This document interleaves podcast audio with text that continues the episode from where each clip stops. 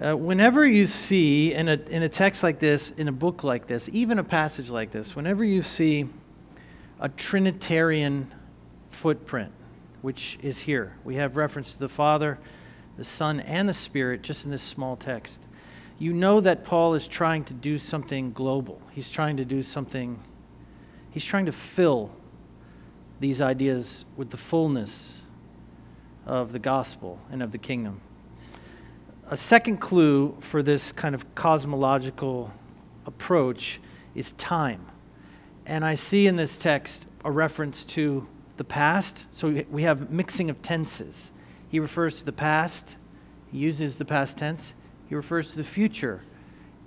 And he refers to the present. So those, that threefold reality is another clue that he's trying to express something which is much bigger than his situation or even our situation now. And I'm going to take that uh, lens of time and apply it as I share this morning to consider what is it that he's referring back to in the past, what is it that he's saying bears upon us now in the present, and what is it that he's pointing us to that has to do with our future.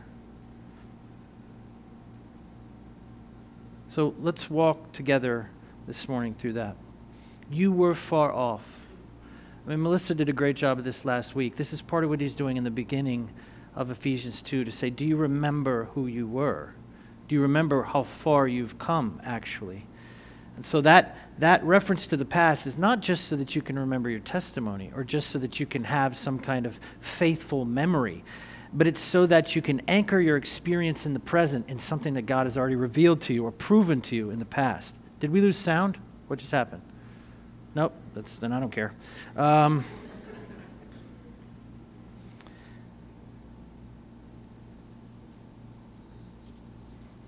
you were far off, he says, but now you are near. Remember you were. You were. It's that past tense. And I think part of what he's doing is an appeal to the leadership of God to define for us what is real. You know, Max Dupree famously said that the first work of a leader, the first job of a leader, is to define reality. And it seems to me that we live in a time when actually everyone is trying to define reality. I, I actually think we live in a shortage, a deficit, a famine of leadership. And part of the reason why is because everyone thinks they're a leader. Everyone wants to influence us. Everyone. Every voice, everywhere, whether they have credibility or not, whether they've earned that right or not, whether we even have a relationship with them or not, there is this attempt to influence us by everyone at every turn, everywhere. And so we are in a deficit of actual leadership and voices, and we don't know who to listen to when it comes to reality. Who decides, who defines for us what is or what is not real about the world that we're experiencing? I mean, in an insane world, it's the sane person who seems lost, like a fool. And so we cannot simply rely on what?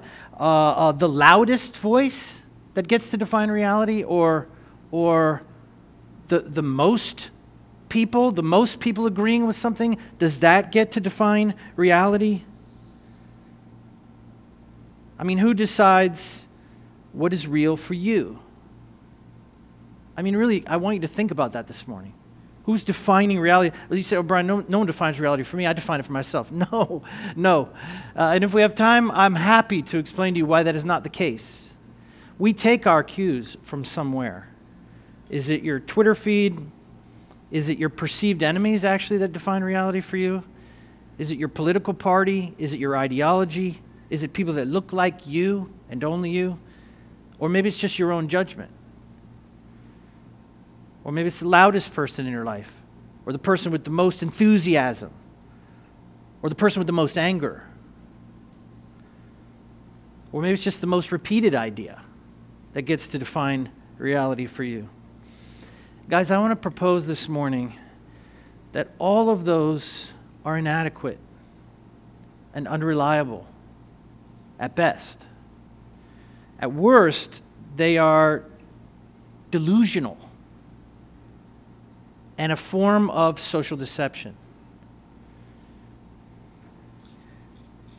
In nineteen sixty-six, a survey was done, interestingly enough, in Tampa, Florida. And people were asked uh, questions, direct questions about a T V show. Actually, they were asked questions about a series of T V shows. What do you like? Which of these T V... It was, it's, it was what's called a familiarity questionnaire. So they were asking, are you familiar with these shows? And they were given a list. And then they were asked, like, how familiar are you with this list of shows, these lists of television shows? And one of those shows was called Space Doctor. And so they were asked the question, people people were asked, do you like Space Doctor? What do you like about it? And people said, yeah, I like it. Have you seen it? Yeah, I've seen it. I like it. This is called social familiarity. And essentially they were, they were, they were asked, uh, what do you like about it? Um, you know, uh, for example... Uh, When asked, uh, in particular, one woman was asked what she liked about the program Space Doctor. Uh, she pointed out it was all the scientific work in the show, adding that her little boy really loved that. Uh, an another person thought this, that science shows were so good for children uh, that this one should be extended to an hour. It, it actually wasn't long enough. Um, some of the questions probe, probed even more specifically. So when asked to express a preference for the episode uh, uh, called Getting Stuck on the Moon versus the episode The Wedding on Venus, uh, the latter one, one man said, oh, I definitely prefer the latter episode, The Wedding on Venus. And he wasn't bothered, that man in particular, wasn't bothered, for example, by the, the, the space baby or the men and women with antennas coming out of their heads. In fact, uh, Space Doctor uh, was one of his favorite shows, he said. Of course, the problem is there's no such show, nor ever was there.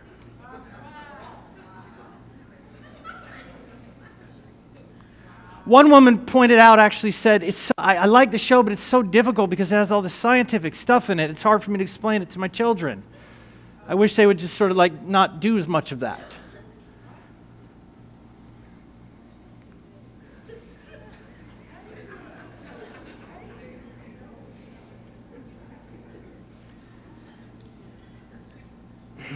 This is actually called, um, there's a phenomenon in, in uh, psychology and sociology called socially desirable responding. This is, this is what people do when they think you want a certain answer.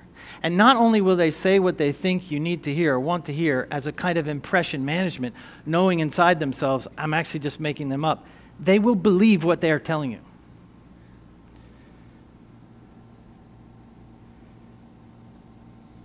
There's actually a whole series of research in this field called over-claiming questionnaires, O C Qs. And what they do is they'll give you a list of things, some of which are known and some of which are, are they don't exist, and they'll ask you, what is your familiarity with these? For example, you might get an O C Q, might look like a list of famous people. And you're supposed to say, what is your familiarity with these famous people? So the first one might be Princess Diana. That would be like a ten. I really, I know who that is. I know, I know her story. I know about her. Uh, but then there will be also people that are completely made up, completely fictitious. And people will report familiarity with people that don't exist. They'll say, yeah, yeah, I've heard of that guy. Have you done it? Be honest. Anyway, it's not important whether you've done it. You've never done it, but other people do it. Other people do it. Now, here's what's fascinating. This is where it gets interesting. When people are told ahead of time, when they're cued in these O C Qs, when they're, when they're told there are some names on this list which, which do not exist, they will do better. In fact, they will do much better. So if you know to be ready for the possibility that some of these names aren't real, you'll be looking for them and you'll be more honest, with an exception. And the exception is people that test high in narcissism, narcissistic personality. I just think this is so fascinating. So narcissists, even if you tell them ahead of time, there are some people or some things or some ideas or on this list which are not real, they do not exist, they don't care. They'll still say they know those people. So you'll say, okay, uh, one question I saw was like a guy called T C Flutie. And they'll say, yeah, I've heard of him. And, and, and when, when confronted afterwards, I suppose regular people will say, oh, yeah, I feel stupid. There's egg on my face. I don't know why I said that. But narcissists will insist that such a person exists. even when the researchers say, no, no, we put that purposely put that name in there because there is no such person, they'll say, well, you just don't, I, I've met them, I, I know about them, it's some, maybe you haven't heard of it. They will retain that belief in the face of all evidence to the contrary that they are right.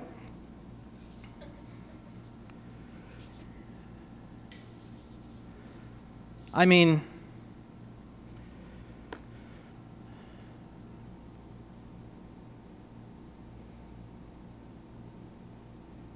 what do we do in a world where everyone is at once trying to define reality for us, and where we have, I think it's safe to say, in the history of the human race, never been more tempted by narcissism? We are more narcissistic than ever, and yet we are all vying for the right to define reality, not just for ourselves, but for each other. We get, what do you get in the end of that? You get mob reality, mob leadership. And Paul would know a thing or two about mob reality. He would. He's in prison because of it. I mean, it's what got him in prison in the first place was a mob. A mob making claims about truth which were not true, about him, about things he had done which he had not done. And I'll, I'll, I'll tell more of that story in a minute. And so he is stretching to the fullness of his mental capacity and his spiritual capacity to say to us, this is what God says is true. Not what he sees in chains in Rome. Not what his adversaries would say is true. Not what his own people would say is true. But what God has revealed to be true in spite of all of our observations.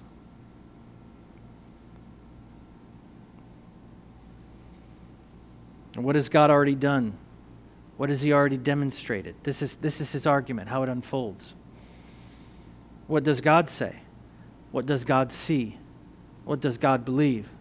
Uh, by the way, in a world that's so tumultuous like I'm describing, this is why you better, with all of your heart, with both of your hands, hold tight to Scripture. You better anchor yourself in Scripture, in the words of God, and the revelation of God, in Jesus, in Scripture. You better know the Bible like you've never have. You better live with it. You better breathe it.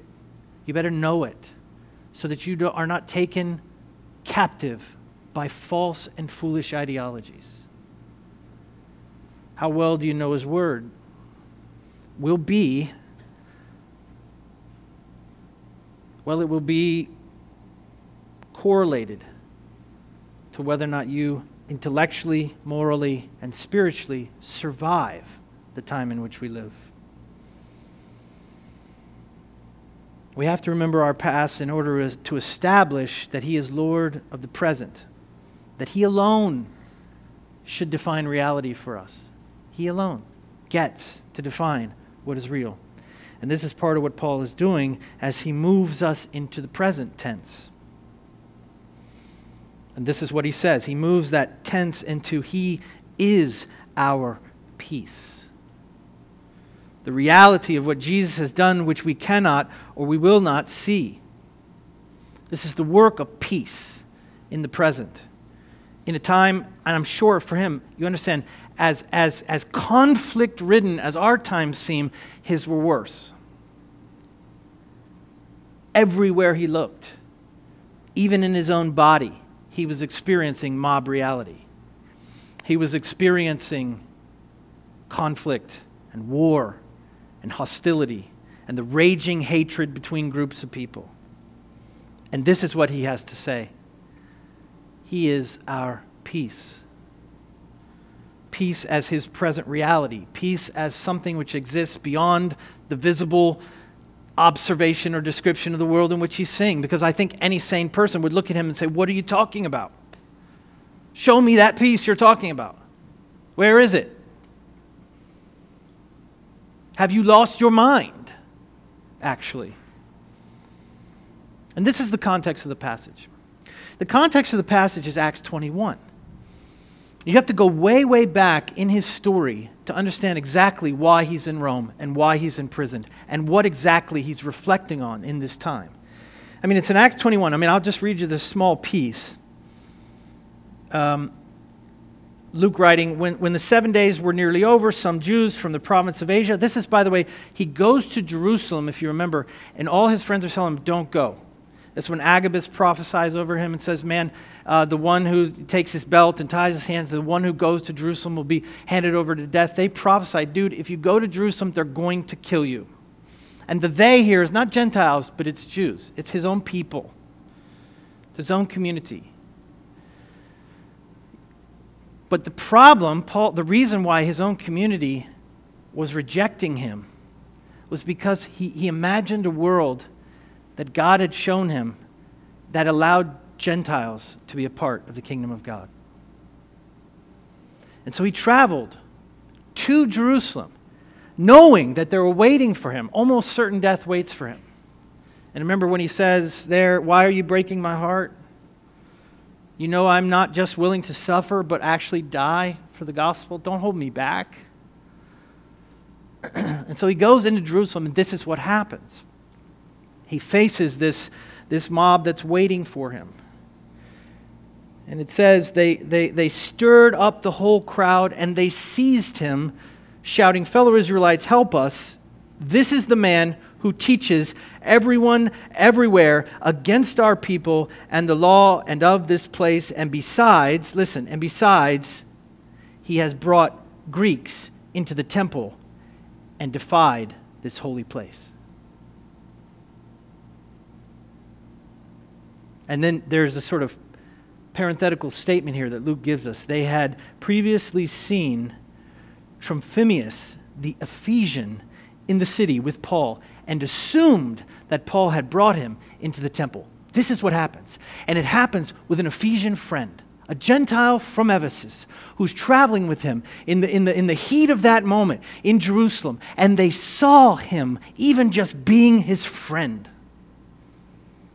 He never took him into the temple. He never crossed all those walls that they created, even though he knows that he could have and possibly even should have. He never breached their laws. He only ever showed honor. He only ever did the right thing, what he was supposed to do, but because he was just friends with this Ephesian Gentile.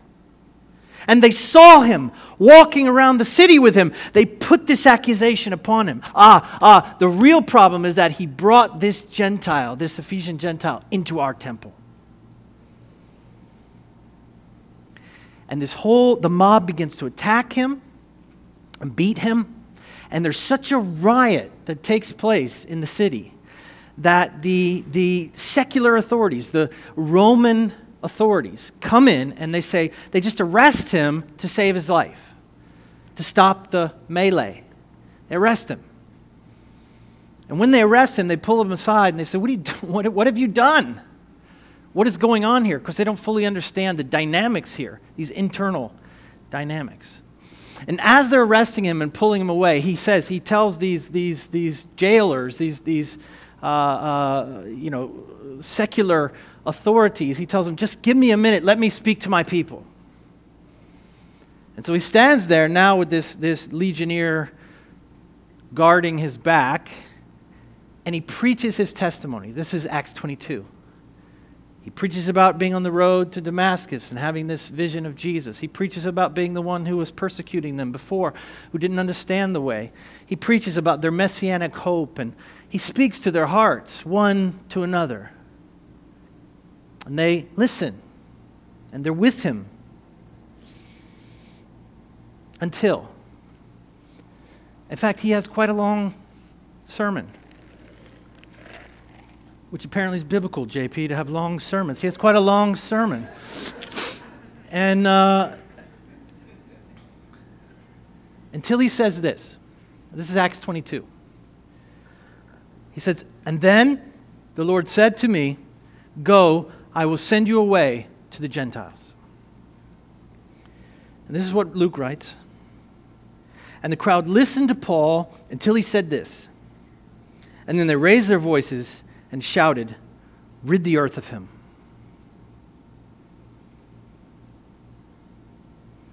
he's not fit to live.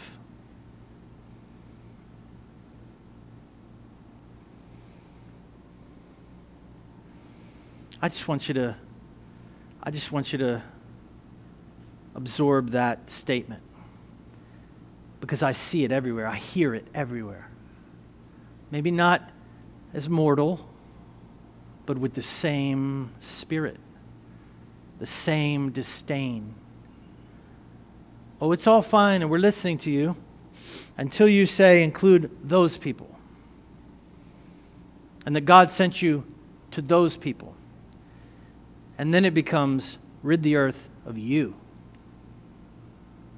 You are not fit to live. And the whole story. So they attack him again. He gets jailed. He, they're about to, the, the Romans are about to beat him just to like punish him so that people will see.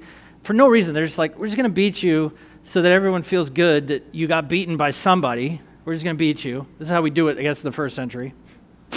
We're just going to beat you because people are mad, and if we don't beat you, they're going to keep being mad. So we're just going to satiate them by beating you. And he says to them, uh, is it lawful for you to beat, to convict a Roman citizen without a trial? And they say, what? You're a Roman citizen? So it's a big deal in the in the in the, the the this far outpost of the Roman Empire for someone to be a Roman citizen. If you live in Rome and you have some kind of citizenship in Rome, you have rights. You have rights around the world in all parts of the Roman Empire.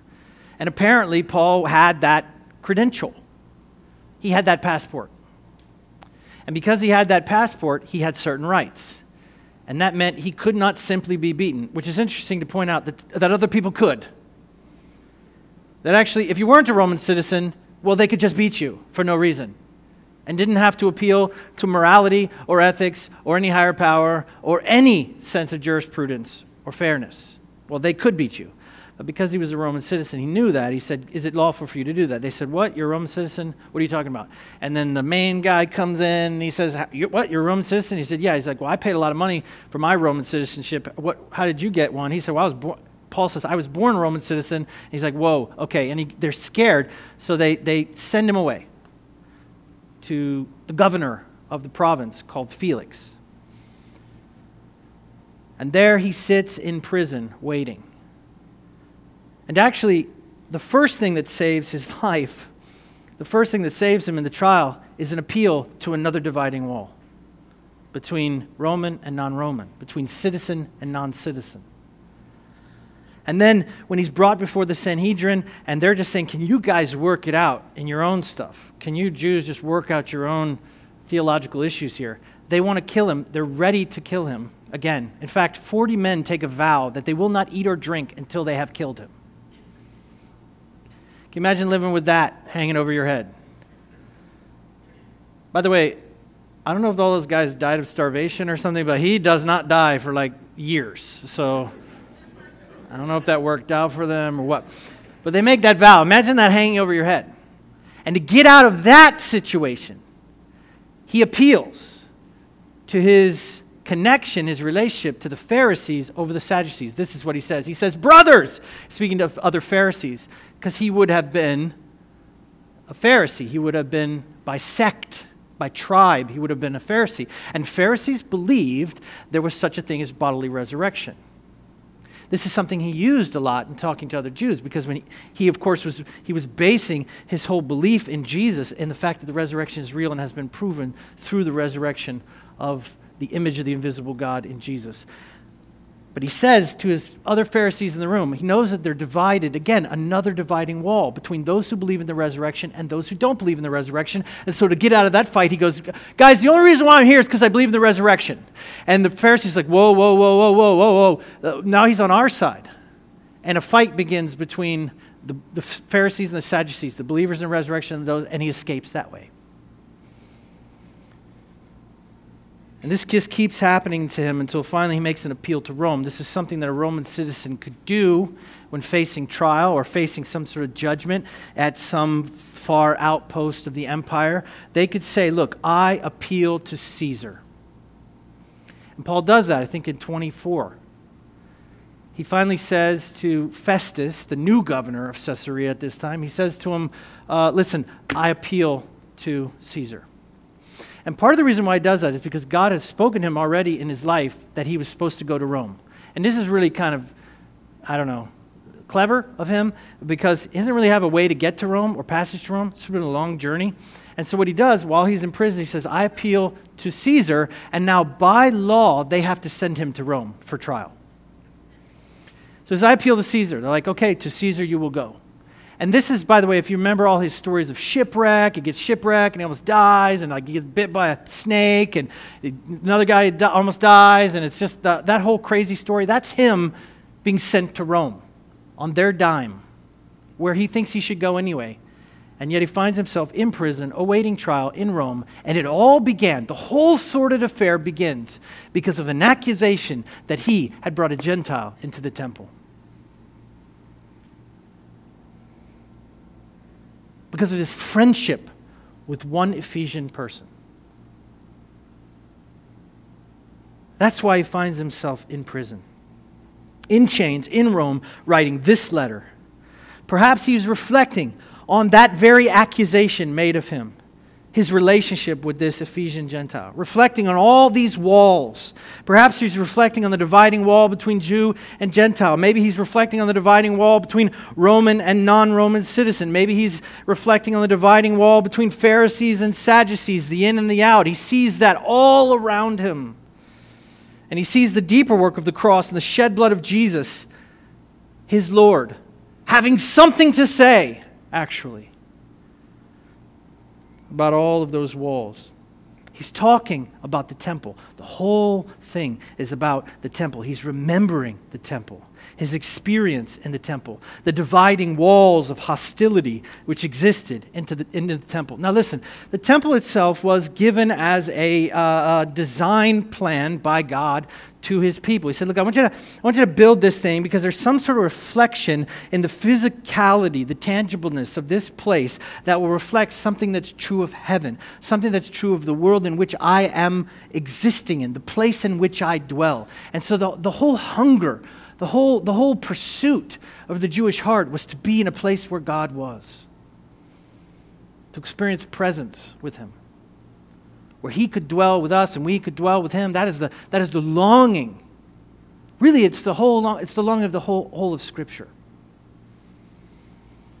And so they built this thing exactly to specs, and there was built into that temple a wall. There was built into that temple a division, a place where some people could go and other people could not. And that division was priesthood and laity. There were places in the temple which laity were not allowed to go, lines they were not allowed to cross, and only the priests could go. And that was built in to the design. However, over time, human beings, and under the stewardship of human beings, we added two more. They added two more walls, which were not a part of the heavenly design. They were not actually a part of God's intention. You know what those two additional walls were? One was called the court of the Gentiles, and the other was called the court of women. Two big, powerful human walls were added in time and made to seem sacred. Made to seem, to the casual observer, to the uneducated, as if those also were a part of God's initial plan for his temple. To keep Gentiles out, to keep women out. Walls built not in reflection and tribute to the kingdom of heaven, but in tribute to the powers and principalities of that dark world, and of this one too. And those ancient demons, those strong men of racism and sexism, found their way into the temple system. And they found in that most sacred of places a religious face. And it is part of why that temple had to come down. And a new temple had to be built with what Paul, Peter would say, actually, with living stones, the people of God. And so Paul is saying that, that, that uh, both that wall which was prescribed initially by God, the sacred and the profane, the holy place and everyday people, that not only were those man-made walls come down in Christ Jesus, but actually that last one too. Because on that moment where Jesus cries out on the cross, it says, the, the, the story goes, the text reveals that the temple's curtain, which made that last place of separation, the place that did exist between us and God, was torn. And the way now was made open. The temple was always supposed to be something to reflect what was true and existing in heaven. I mean, some Jewish writers would have made an argument that the true temple was the people of God, but no one, no one, no one, only Christians, only Paul would have added Gentiles into that. Would have said that Gentiles can be a part of that new holy temple. I'm asking you this morning, who are your Gentiles? It's not just a history lesson. Who are your Gentiles? Who are the people that you would say, well, okay, everyone, but not them. But not them. And if someone suggested that they be allowed access, you would be tempted to join the mob in saying, rid the earth of him. And he offers peace in the place of hostility and racial bias and political bias and economic bias. Jesus does something. Look, Paul is saying Jesus has done something so, so radical, so incredible, so cosmic, that it fundamentally, it, it, it, it, it presumes to, it proposes to fundamentally change the way that human beings interact with one another. The possibility of human relationship is now changed. He is, and this is, this is just what's been like echoing in my mind as I have spent time in this text, he is our peace. And as I think about my own enemy, because there are people in my mind, if I'm honest, and if I'll let myself be honest, there are people that I say, not them, no, not them, not them. And I want you to imagine that person, whoever the Gentile is for you. And I want you to imagine looking that person in the eye and hearing the Apostle Paul, hearing the Spirit of God, hearing the Word of God say to you, through you, He is our peace. The two of you. He is your peace. You and me. You and me. And He has made us both one. We who are two are now one, if we are in Christ Jesus.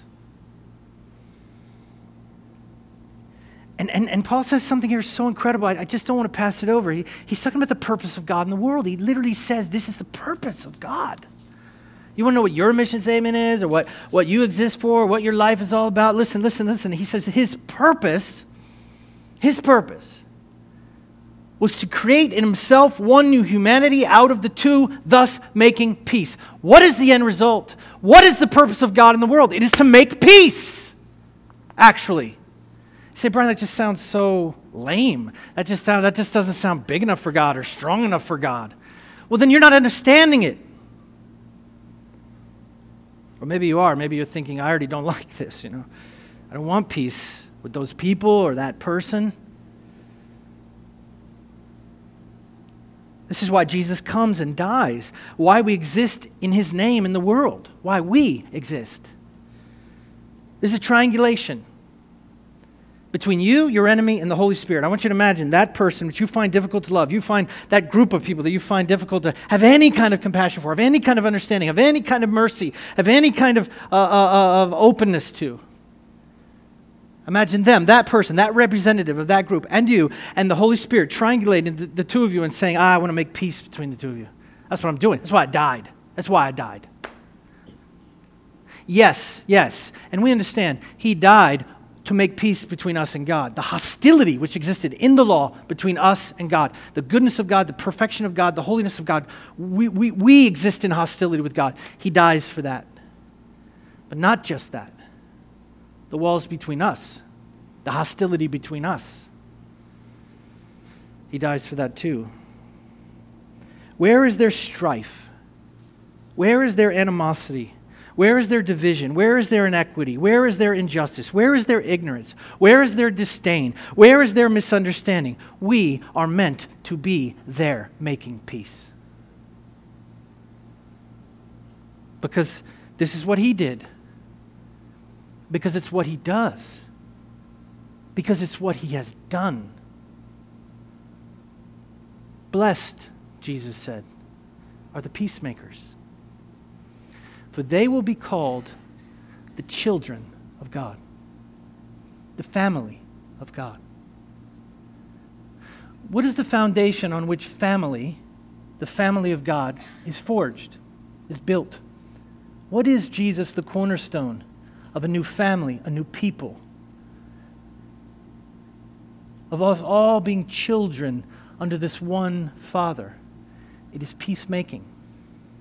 Because He knew, he knows, that the only way that we're going to be family is if we make peace. We just cannot be family the way we are. With all our divisions, with all our vitriol, with all of our pride, with all of our tendency toward the abuse of power, with all of our tribalism.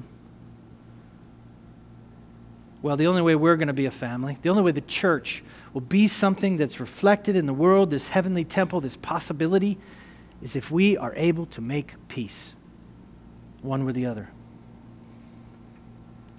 And listen, I, I, I, I know that this might be a little heavy and it might be a little thick for you theologically, but I need you to stay with me because it wouldn't be right for me to treat this text and not, not lay this out for you. The peace creates, this is part of what Paul is explaining, that peace creates oneness. It creates family, sonship and daughtership. And, and it actually does, part of what he's saying is it, it, it, it means an end to the prominence of categories that divide us. It is an invitation to come home. To come home. So listen to Paul work this out in, in, in three of his other works. And I, I, maybe we'll just put this on the screen for you so you can see it as I say it. Uh, let's look at, look at, look at, look at uh, First Corinthians, for example. He says, just as a body, though one, has many parts, but all of its many parts form one body, so it is with Christ. For we were all baptized by one Spirit so as to form one body, whether Jews or Gentiles, slave or free, and we were all given the same Spirit to drink. This is, a, this is him working out this theology in, in, the, in the image or the metaphor of a body and the drinking from the same cup. Second thing, uh, uh, um, is this... Is this uh, uh, What am I taking? Yeah, Galatians, thank you. Um, so in Christ Jesus, you are all children of God through faith. For all of you who were baptized into Christ have clothed yourselves with Christ. Therefore, there is neither Jew nor Gentile, neither slave nor free, nor is there male or female, for you are all one in Christ Jesus. Now listen, are there still men and women in the world since the cross? Yeah, it's not hard. That's the easy one. Yes. You know, genitals still exist. Uh, they're still out there, still very, still very helpful uh, in certain situations. So that's he's not he's not he's not shaping reality in that sense.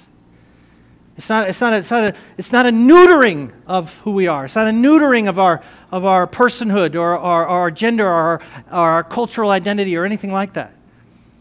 But it is the creation of something else. And then Colossians three says, here, here there is no Gentile or Jew, no circumcised or uncircumcised, no barbarian, no Scythian, no slave or free, but all, but Christ is all and in all. Therefore, as God's chosen people, holy and dearly loved, clothe yourself with compassion, with kindness, with humility, with gentleness and patience. This is peacemaking. If you have to say, what does peacemaking look like? Bear with each other and forgive one another. If you have any grievance against someone, forgive as the Lord forgave you. And all of these virtues, on all of them, put on love, which binds them all together in perfect unity. Jesus would say in the Sermon on the Mount, listen, uh, uh, you have heard it said, so law. Law says do not murder. You understand that. Don't, don't go around murdering people. But I say, listen, in the world I'm creating, in this new thing that, I, that I'm imagining in my heart, which you will one day be uh, the stewards of, which you will one day carry in the authority which I give you. This thing that I'm imagining here. Here's how it goes with us. Look, if, you, if you're going to the altar and you have any sort of problem with your brother, actually, you, you know, you've heard it said, don't murder. I'm saying, look, don't even be angry at your brother. Do you know that that's in the Bible? Do you know that that's, Jesus said, you can't even be angry. Paul would say later in Ephesians, in Ephesians four, he's like, that's why we can't let the sun go down on your anger. Because if you do, you let the devil get a foothold. That's what he says. If you let the sun go down in your anger and anger wells up in you, then some, a new wall is being created between you and that person. Don't do it. Don't let twenty-four hours go. Release that anger. Jesus said, okay, so if you do feel anger, if there is a problem and you find yourself going to the altar to worship and you're bringing your gift to the altar and you remember that a brother, you have a problem with a brother, they have a problem with you, leave your gift to the altar. Go with, be reconciled to them. Guys, our worship is hindered because we don't have peace with each other. Our worship is hindered. We won't feel as close to God, and He will not draw as close to us. We should leave our gift at the altar. One body, one family, one new person. And peace has two connotations here, which I think is so beautiful because he's speaking to both parties. It's both parts of his family. He's, he's speaking to the Roman person, and he understands that peace for the Roman means the absence of war. It means the end of conflict.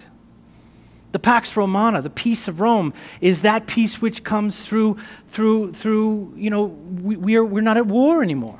We're, we're not, we're not here to kill you necessarily anymore. So for the Roman mind, peace is the end of enmity. It's, it's the end of enmity with God and with each other. Like we no longer have to be, to be adversaries. We no longer have to fight one another. And there is peace, and that means that's, that's woven in here. But then, of course, there's the Hebrew conception of peace, which is different. It's like, it's of course, it's the word shalom, which, which means something more. It means wholeness, really. That part of what it means to have peace in myself and peace with you and you with me is that we feel, we feel that we are completed somehow together. That we make up something, which is not perfect, but it's good and it's whole. And that means righteousness. We talk a lot about that, and we have to. That means justice. That means one party cannot abuse another party. That means one group cannot take more power and use that power to their advantage and to their disadvantage. As long as that happens, there is no peace. As long as injustice exists between us, there is no peace. Peace is impossible. But this is a part of the wholeness, the peace that, that Paul's saying he has given us. He is our peace. The truth is, we're just not going to agree on everything. There's no way. Nobody in this room, given enough time, will agree with me on everything or anything or a thing. It doesn't matter. There's no, there's no chance that we are, with any group of people, that you will find total agreement. So agreement cannot be the thing that peace is predicated on. It has to be something else. And at least what Paul would say that thing is, is Jesus himself. Well, he is our peace. I actually don't really like this about you, and I don't agree with this about you, and I'm not sure you're right about this. And I think one day you actually may face judgment because of this. But the truth is, well, I, I am in Christ and so are you. And so he is our peace. Not our agreement, not our ideology, but him. He is our peace. So this is not just about reconciliation. It's, it's, it's more. It's about union. It's this powerful vision of a humanity that he can barely put into words. It's beyond our wildest dreams. It takes us beyond tribalism, social enclaves, niches. It makes sins like racism and ethnocentrism and the oppressive exercise of power from one group over the other, whether that's majority culture withholding power or minority culture withholding the sacred things. to make it all anathema, all forbidden in the kingdom of heaven, in this new temple that he's building. And when Jesus says, upon this rock I will build my church, he's imagining, apparently, something quite extraordinary, something we've never really seen. This multinational, multilingual, multi-ethnic, socially diverse community, all united, finding union in the worship of him. It turns out God is a jealous God. And in Jesus, we see that jealousy is not rooted in anger, but it's rooted in love. He just wants everyone. He's just jealous for everyone, every kind of person, even the people you don't like. He still wants them. He likes them just as much as he likes you. You say, but yeah, but Brian, that person is blah, blah, blah, fill in the blank, blah, blah, blah, you know, Peanuts voice, wah, wah, wah, wah, wah, wah. I don't even know what you're saying. Whatever you're saying, it applies. It still applies. He wants them. He loves them. Turns out there is no shade, no shape, no type of people he does not adore. There isn't. You say, well, Brian, but you don't know what I've done. Like, I mean, I've done some really dark stuff. I've, I've, I've, I've hurt people. I've really, I've really crapped the bed, you know, in my life here. Yeah, you too. You too. There's no kind of people, no group, no tribe, which he does not love so much, he would not empty himself for them. He is our peace. This is our reality.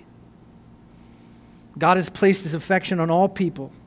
He's made them in his image first, and then he died to rescue them. And you cannot diminish that. You're not allowed to diminish that. How dare you diminish that? And if you have gone around diminishing other people's value in Christ Jesus, shame on you. But guess what? He still loves you too. He still adores you too. And I don't get to exclude you because you did that. You are still the object of his affection, even if that is your sin.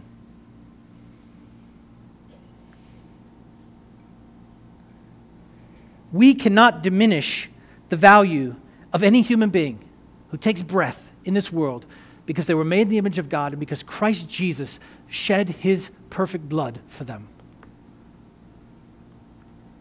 You know what I actually think the least regarded of the Ten Commandments is in our time? It's number nine. Number nine. And it's not, I know you don't remember, it's okay. Uh, a survey was done. Uh, more Americans knew the ingredients of a Big Mac than knew the Ten Commandments. It's important. Two all beef patties, special sauce, lettuce, cheese, pickles, onions on a sesame seed bun. But can you name all ten commandments? It's not important. Okay, so... And it's not even just number nine is not you cannot lie, because that's not what the text says. That's not what the command is. You should not lie. It says you shall not bear false witness against your brother, which is good news for some of you that are a little loose of the truth. Uh, the Ten Commandments is not saying you can't lie occasionally about something like, how do I look in this dress, honey? Lovely. You look lovely. That's okay. That's permitted in the Ten Commandments. That is permitted. That was a bad example? Okay. Um, so, what you can't do, what you can't do, what's top ten, what you can't do is bear witness about your brother or sister in a way that is false. I want you to think about that. Because we are just rampant in this area. People you have not met, but they may or may not be in Christ, they claim to be. Let's say. The church is a big, gnarly thing. It's out there. It's got people you don't like. I get it. And you can start talking about who they are and what's wrong with them and passing judgment on them and whether, whether their faith is real or sincere or whatever. Listen, guys, that is bearing false witness against your brother or sister. You don't know them. You don't know them like that. It's amazing to me how, how quickly we can go into judging a human being on so little information. And what we're doing is we're breaking the ninth commandment. You don't get to bear false witness to who that person is or is not. Every time we decide something harshly or unfair about another person and say it to someone else, about people or our friends, Or, or, or another microchurch leader, or another movement, or another church, or another church leader. And you may see their sin clearly. It could be that God has given you the sight to see, wow, that is not good, that is not right what they're doing. You may see that perfectly clearly. But that is not all there is to that person. That one sin is not all there is to that person.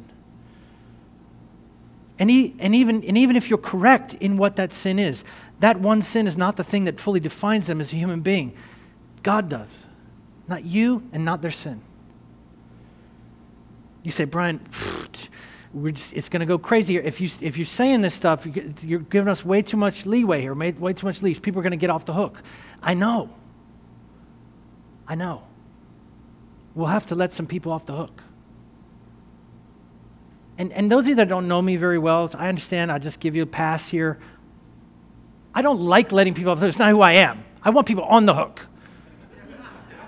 You say you're judgmental, I'm more judgmental. You say you want a pound of flesh, I want two pounds of flesh. Whatever, whatever's wrong in you in that way is more wrong in me. So I'm not coming at you as let's all hug each other and just the world would be a better place if we just loved each other. I'm coming at you because this is so hard.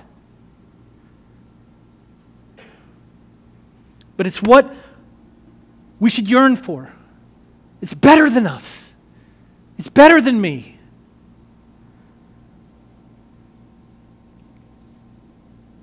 We don't get to define people that way. We, we become the liar. If someone's life is hidden with God in Christ, then they are, like you, a work in progress. A design of a new creation has been laid upon their life, and God has promised to complete that work. He promised He would complete that work. I don't know when and how and how long it'll take. But if you've got a problem, I suppose we should take it up with Him. Or actually, look at yourself, because your design is not complete either. You are not fully sanctified either. And if you're thinking right now of someone who you believe just does not qualify, surely not them, then this text is for you. This word is for you. I know I have people like that that come to my mind.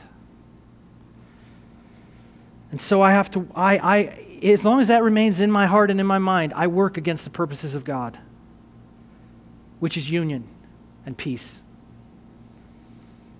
And I have a long way to go to enter the kingdom of God. And finally, there's this word that is having to do with the future. This temple being built to become something, he says. To become something. And this text is about the temple. It's a reflection on the temple. First, the temple that existed in Jerusalem in that time in which he experienced mob reality and mob justice. And eventually, at the end of all things, a new temple that exists in the mind and heart of God, a temple whose foundation is Jesus and whose eternal home is heaven. The first temple was a place that Paul was arrested. It was a building with brick and mortar and racism and division and sexism and hatred and the ugliness of humanity. Economic injustice. But this new thing is supposed to be different. And even that last barrier has been removed.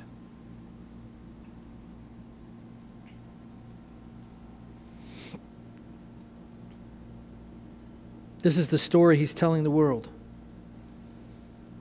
A picture he's painting. A model he's building.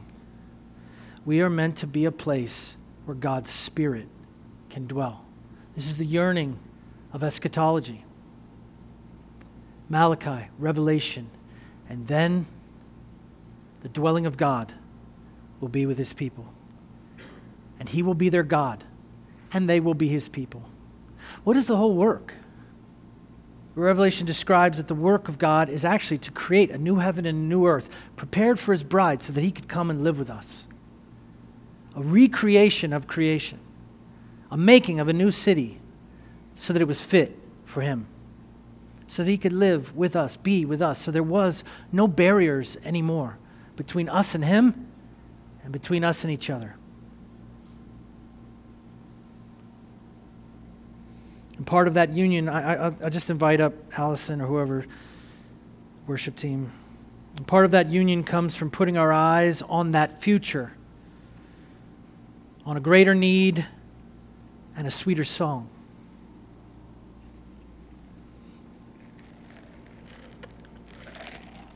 Many of you know uh, my family, and of course I, I have I have Luke uh, is seventeen, so I have a seventeen-year-old son.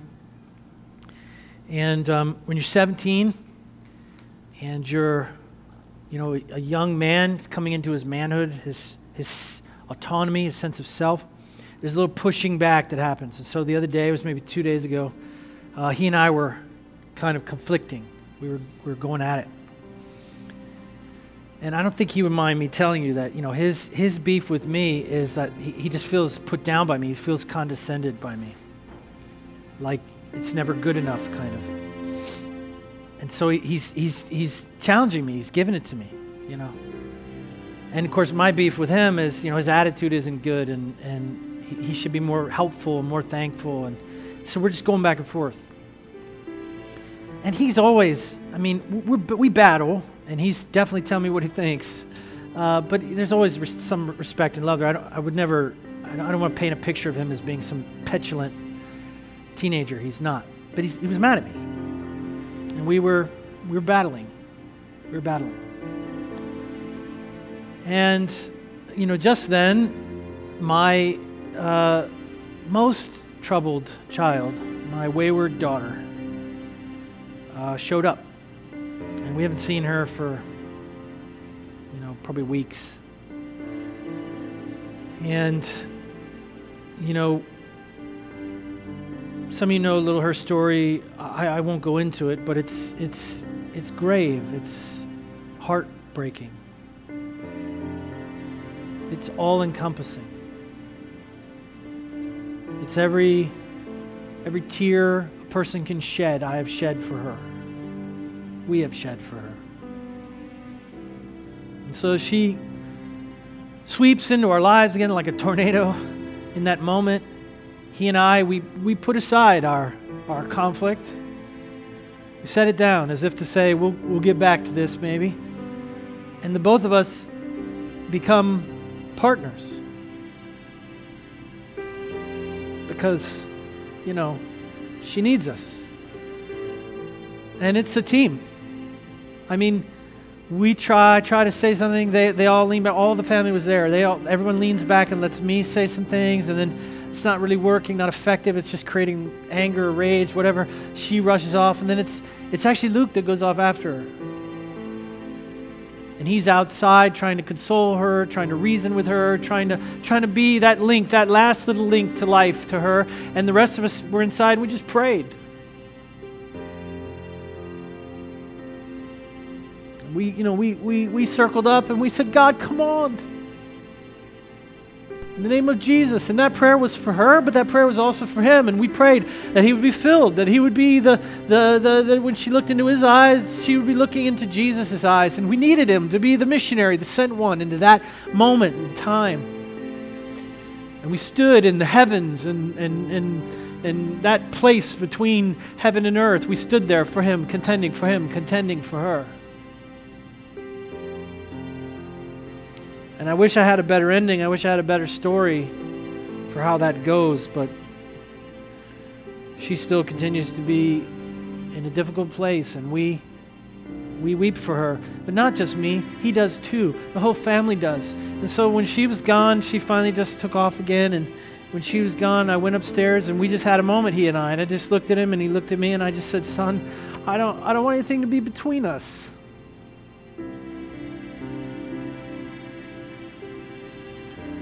I'm sorry for whatever I've done to you. And he said, Dad, I'm sorry. And maybe that's still there. That tension is still there. He's a young man. He's got to push back on me. He'll find his own legs, his own voice. That's always going to be there.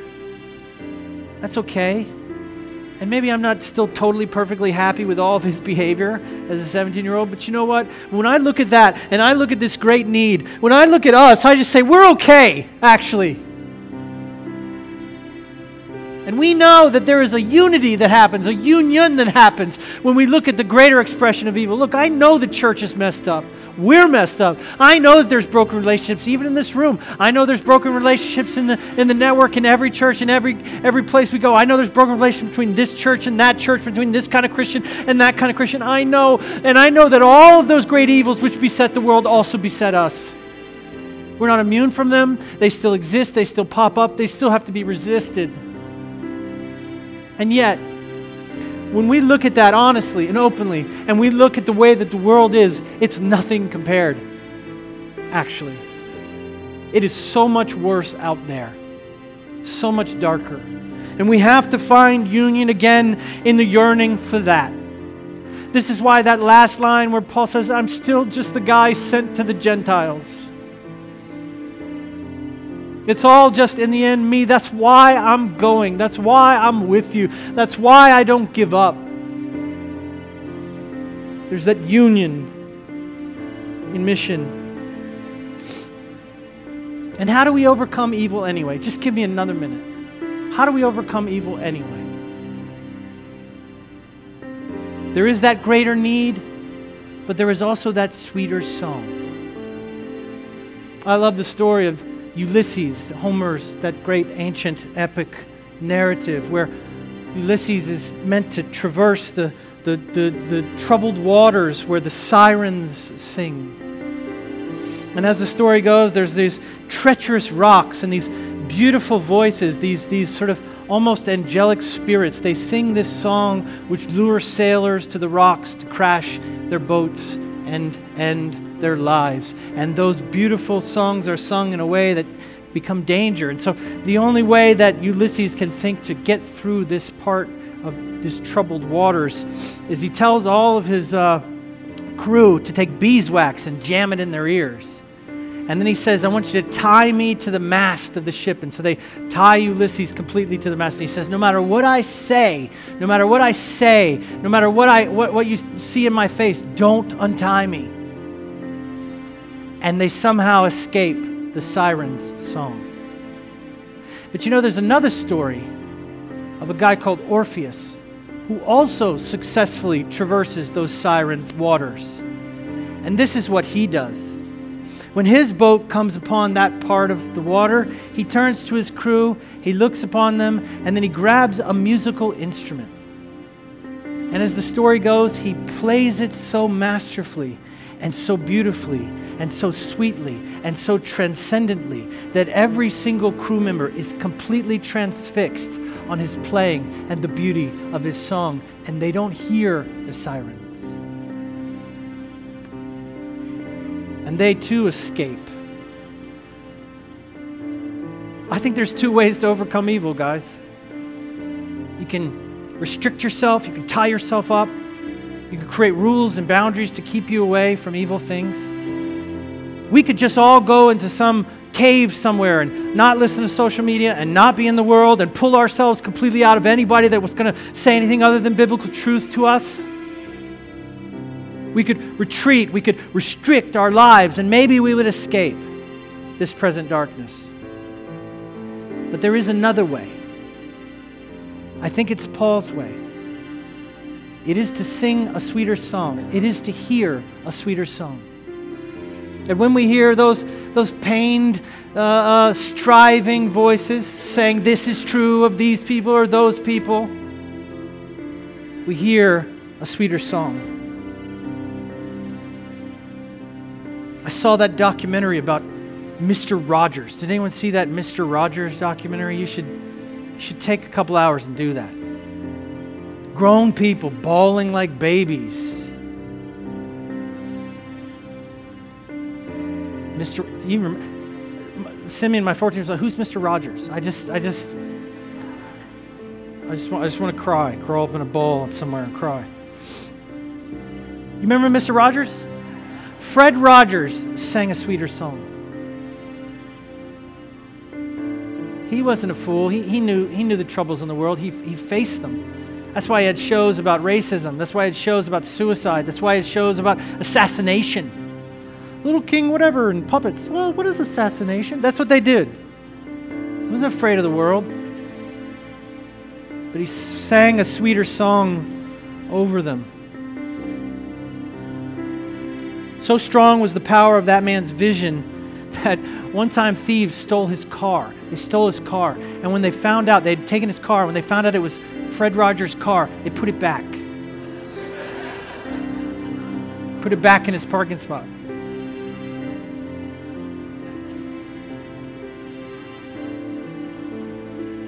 When Martin King was marching in Chicago for open housing, one of the hardest places he ever did work,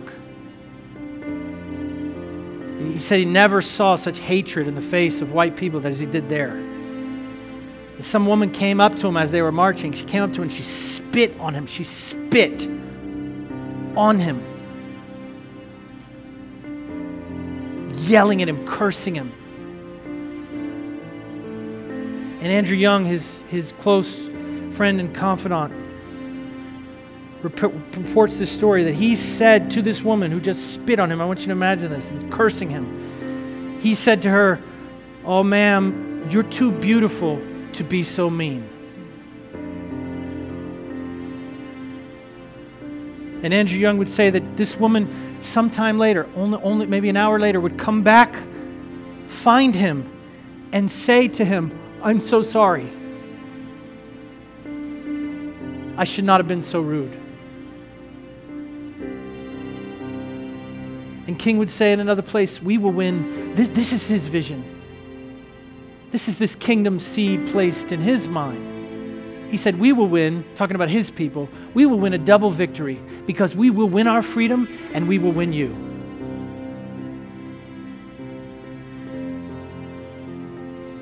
He sang that sweeter song of the kingdom of heaven, of a temple that was not made with human hands, where God could dwell, and He could be our God, and we could be His people.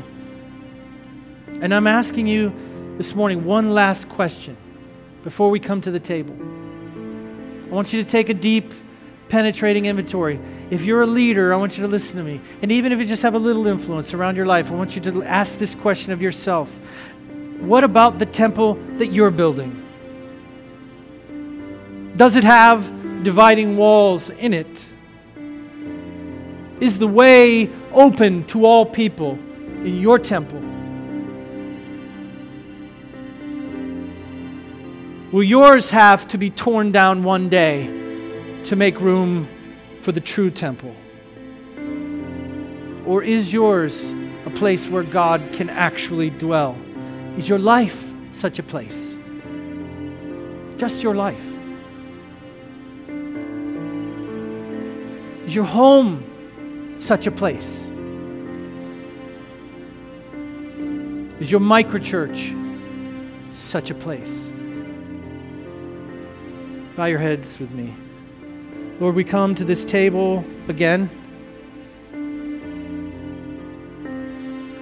in reverent awe. Who you are and what you've done. You get to define reality over our lives today and every day. You get to say who has value. Not us, not the loudest voices, not the person with the most anger. You. And Lord, though it's hard and we don't we don't really fully understand how to do it, we want you to be our peace. Bring an end to conflict and strife in us and around us, in our nation, in our world.